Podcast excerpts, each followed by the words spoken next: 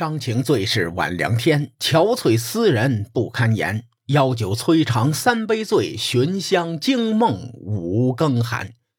钗头凤霞亲有泪，荼蘼花了我无缘。小楼寂寞心与月，夜难如钩也难圆。上期节目咱们说了齐楚两国结盟来对抗秦魏韩三国。战国时代充满着尔虞我诈，表面上结盟的背后一直存在着勾心斗角，包括齐楚联盟，那也是面和心不和。不过齐国和楚国能够化敌为友，楚国的压力的确是小多了。于是楚怀王野心勃勃，他派了三个大夫率楚军北上，兵困曲沃和于中。熟悉历史的小伙伴可能会一拍大腿，我知道了。接下来就是著名的张仪欺楚，嘿嘿，不对。这个时候还发生了一件事情：很长时间没有存在感的越国准备北上讨伐齐国。《史记·越王勾践世家》中记载，越国伐齐发生在楚威王时代，而黄以周考证《史记》记载是有错误的，楚国灭越国应该是发生在楚怀王时代。他查阅了秦汉两代的史书，发现楚国兵困徐州的时候，景翠并没有出兵围困南阳。更重要的是，景翠是楚怀王的臣子，这个人在楚威王时代并没有得到重用。通过史书中其他事件的相互印证，越国北伐齐国就是发生在公元前三百一十三年。而当时秦国占据曲沃和于中，胁迫魏国、韩国与秦国连横，啊，这对楚国造成了严重的威胁，所以楚怀王联合齐国一起对抗，这是个大背景啊。而越国国土被压缩的很严重，楚国北伐之时，越国准备搞点事情。越王勾践时代，越国曾经占据琅琊，此时琅琊已经被齐国包围。时任越国国君的越王吴江想要攻打齐国，打通越国与琅琊之间的通道。齐宣王知道之后，抓紧时间派人就去游说。那使臣对越王吴江说：“越国想要称王称霸，必须攻打楚国。我估计您不伐楚的原因，是因为得不到魏韩两国的支持。您要知道，如今的三晋被秦国揍得很惨，早就不是当年的三晋了。”他们不会出兵攻打楚国的。越王吴江知道齐国使臣是来游说自己的，当场就怼回去了，说：“我也不要求魏国和韩国与楚国闹不愉快，打个你死我活的。我只希望这两个国家能给楚国一点压力。秦国对楚国虎视眈眈，楚国需要时刻防备着西北方向。”如此一来，楚国在江南和淮泗地区的兵力就不足以抵抗越国。结果，魏国和韩国自己内斗得很厉害，这两国被秦国和齐国利用。我早就不指望借助他们称王了。齐国使臣见越王吴江防备心挺严重，就赶紧使用激将法。他说：“越国没有灭亡，纯粹是因为你们运气好。您如今……”知道魏韩两国失策，却不知道自己失策。您刚才说，您不指望与魏国和韩国结盟，也不指望他们与楚国呃斗个你死我活，只需要他们分散楚国的兵力就可以了。你现在楚国的兵力已经分散了呀，你还等什么呢？楚王吴江有些懵啊，他说：“你有话你直说。”齐国使臣接着说。楚国三位大夫率楚军北上，包围了曲沃和榆中，战线一直到了吴甲关，总长三千七百里。景翠的军队又集结在鲁国、齐国和南阳。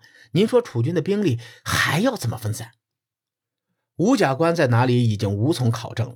不过听齐国使臣说这话的意思，当时楚军在西北的曲沃和在东南的齐鲁大地都有驻军，这说明楚怀王没有完全信任齐国。他在齐鲁分兵驻守，也防着齐国在背后偷袭自己。从齐国使臣后面的话来分析，吴甲关应该位于长江中下游的平原上。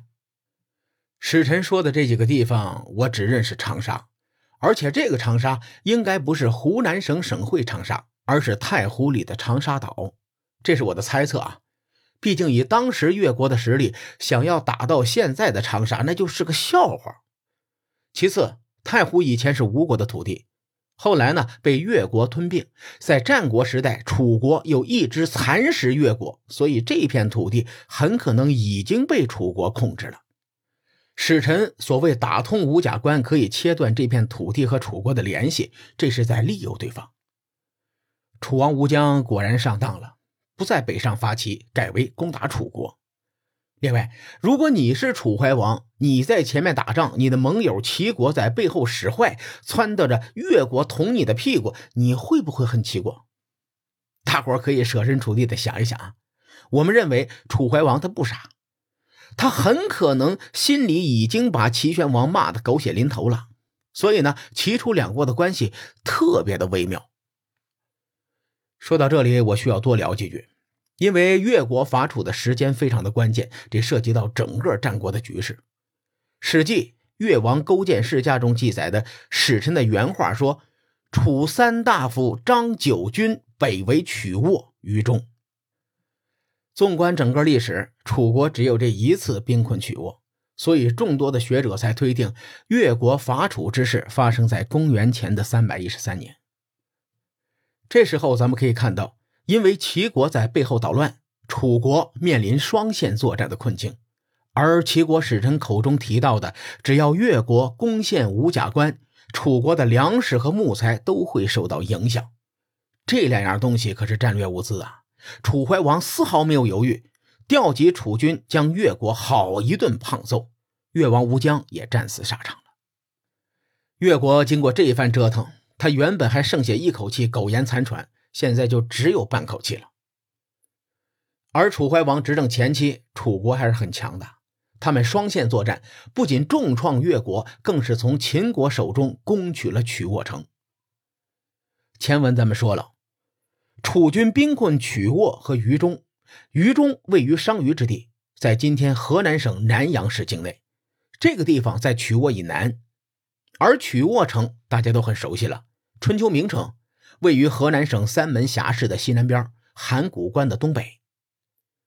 楚军攻取曲沃城，不仅切断了秦国和魏国、韩国的往来通道，他们更是将秦国堵在了函谷关以西。同时，史书中。没有楚军攻陷于中的记载，结合后面的事情，我更倾向于楚军仍然在于中与秦军对峙。我总结一下局势啊，齐楚联盟，楚国讨伐秦国的时候，齐国在后面捣乱，楚国被逼打了一场双线战争。同时呢，楚国仅仅是攻下了曲沃，正和秦军在榆中对峙呢。在这种背景下，上演了一幕。张仪欺楚的大戏，这场大戏背后的历史真相究竟如何呢？咱们下回分解。书海沉沉浮浮，千秋功过留与后人说。我是西域说书人介子先生，下期节目咱们继续聊战国博弈。